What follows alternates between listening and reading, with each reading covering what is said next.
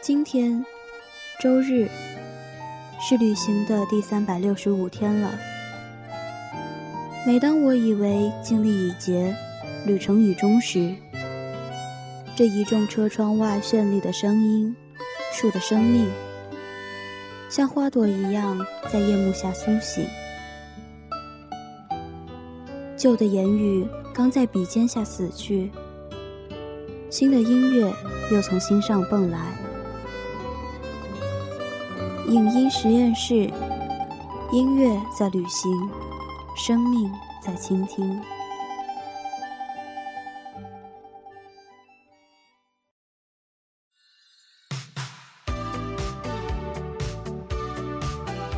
Hello， 大家好，这里依然是每周日晚和你见面的影音实验室。今天的影音实验室可不同往常，在二零一九年底，我们承办了乐队的夏天年末颁奖典礼。那么在二零二零年末，影音实验室又要搞大事了。今天我们迎来二零二零年度音乐综艺大赏，搬好小板凳，进入今天的影音杂谈公园，我们一起来聊聊二零二零年那些好听又好看的音乐综艺吧。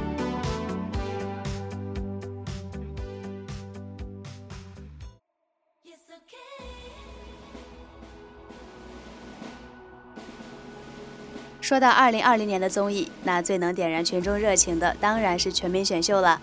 今年的选秀节目着实不少，而且新意层出，真让人有点看不过来了。你要说选秀综艺啊，那我可有发言权了。青春有你二、创造营三，我都是一路真情实感追过来的。这两档节目呢，也总是被拿来做比较。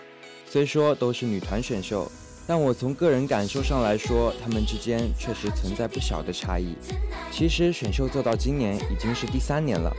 那些经纪公司培养的唱跳俱佳的选手都被挖掘得差不多了，所以节目里选手的实力必然参差不齐。在这点上，两档节目起跑线是相同的，但这两档节目的逻辑和赛制是完全不同的。从两家的 slogan 也能看出，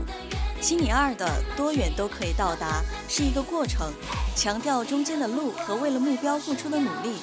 而创三的敢我有万丈光芒突出一个敢字，态度为首，行不行都得上。前者呈现并适度放大了选手的差距，后者则试图以弱肉强食的法则抹平女孩们的差距。如果各自用一个词来形容我看这两档节目的感受，那么《青你二》就是真实，它延续了原版节目的常规赛制，稍作调整，顺势把真实的状态加以放大，不以起点论英雄，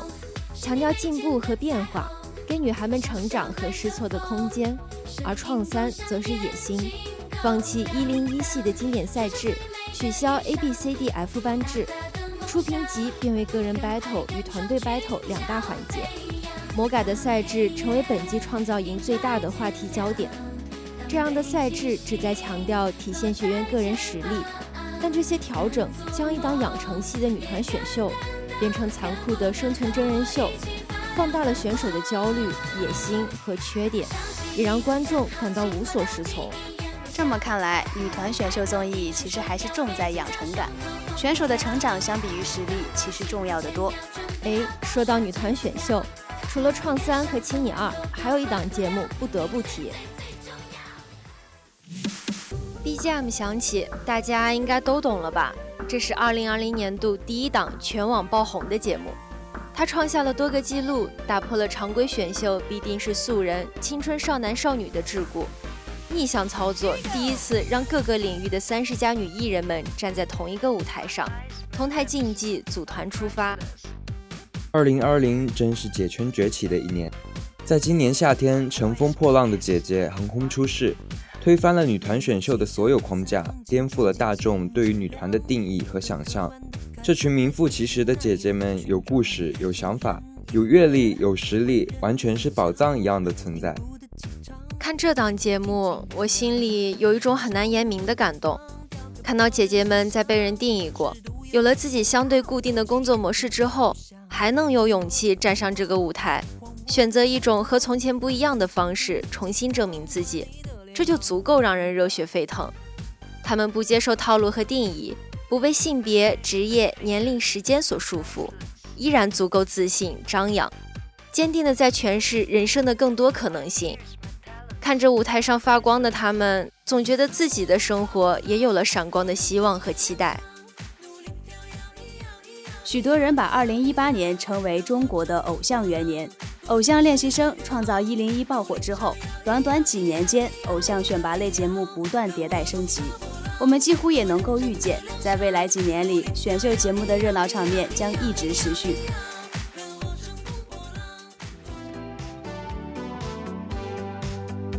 除了选秀，二零二零年度的音乐综艺还有一个关键词：乐团。去年火爆全网的乐队的夏天，点燃了中国乐队的热情和明天。今年月下二再度回归，以同样的方式照亮了二零二零年的夏天。月下二引爆话题的同时，不可避免的也带来了许多争议的声音。有人对月下二的娱乐化表示不满，质疑导演组的过度操作。知名乐评人尔弟也敢言，从综艺的角度来说，月下二或许还存在诸多的问题。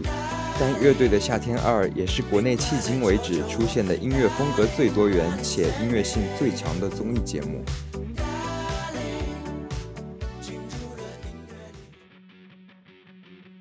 今年除了乐队的夏天二如约回归，芒果 T V 和江苏卫视联合推出了乐队选秀综艺《我们的乐队》，明日之子四也以乐团季的形式归来。明日之子四乐团季以有一群伙伴比啥都浪漫为节目口号，在热血高校的背景设定下，助力音乐才子们找寻志同道合的乐团伙伴，共同背负梦想，最终组建一支有态度有实力的五人新生代乐团。明日之子系列一直有它独特的气质，四年来这个以打造未来音乐榜样为主旨的音乐综艺节目，以自己鲜明的青春气息和时代气质，先后捧出了毛不易、蔡维泽、张玉琪、幸运联盟乐团等一批九零后、零零后乐坛新锐，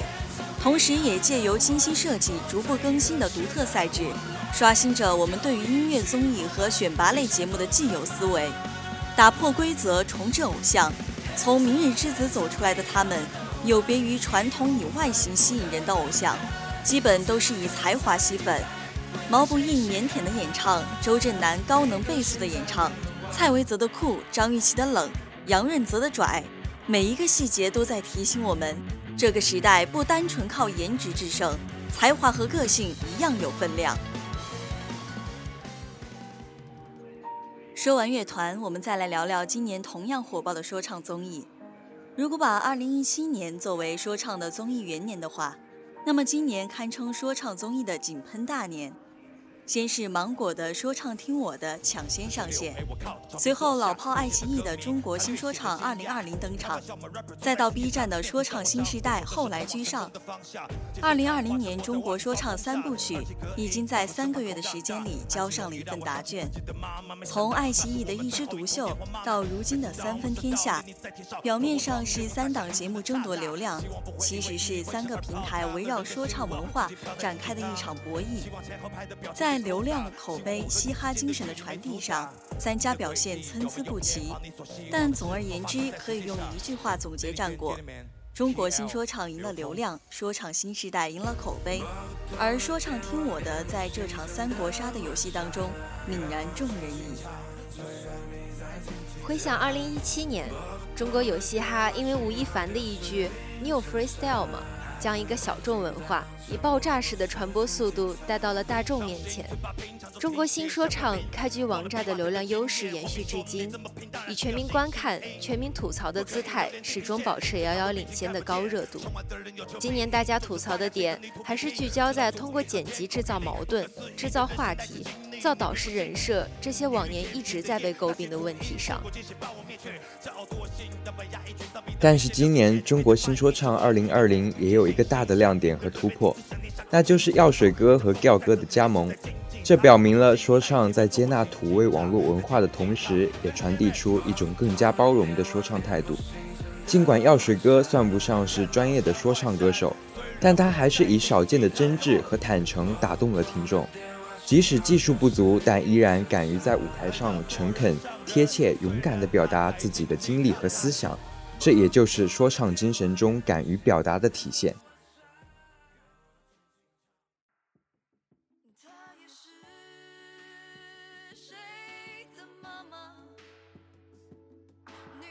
你们说到说唱综艺，那我不得不推一下说唱新时代。我很喜欢说唱新时代的一点是，在这档说唱综艺里，我们能看到说唱突破认知框架。Z 世代的 rapper 们用他们的方式观察世界，表达自我，正如同节目打出的口号，万物皆可说唱。他们用说唱讲述故事，用说唱记录当下，为不公和弱者，也为自己发声，塑造出一种说唱的社会表达。其实呢，这几年来 hiphop 在中国由小众文化生长为一种潮流，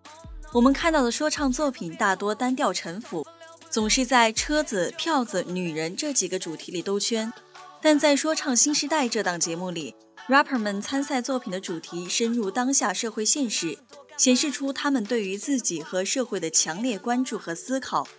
这种独特气质也是说唱新时代频频出圈的原因所在。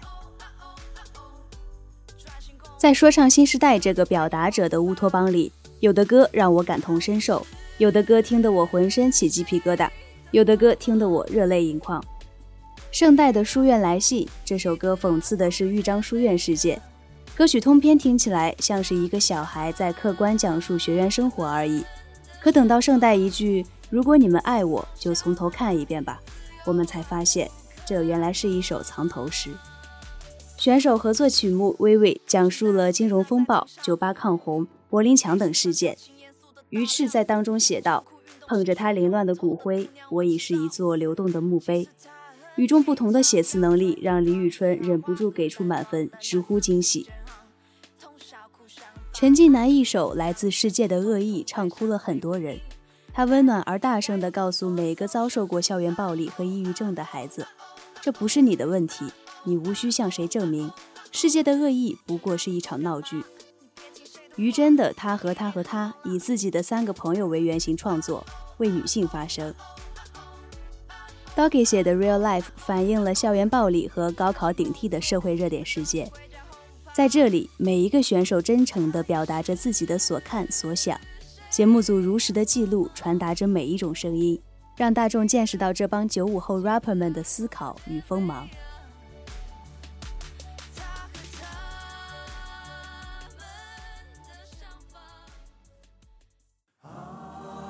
其实观众不缺综艺，缺的是有血有肉、有温度、有情感、接地气的节目。嘻哈从地下走到地上的过程并不容易，很多人付出了很多的努力。音乐是一种表达，但表达不是无病呻吟，不该满口皆为车子、票子、女人。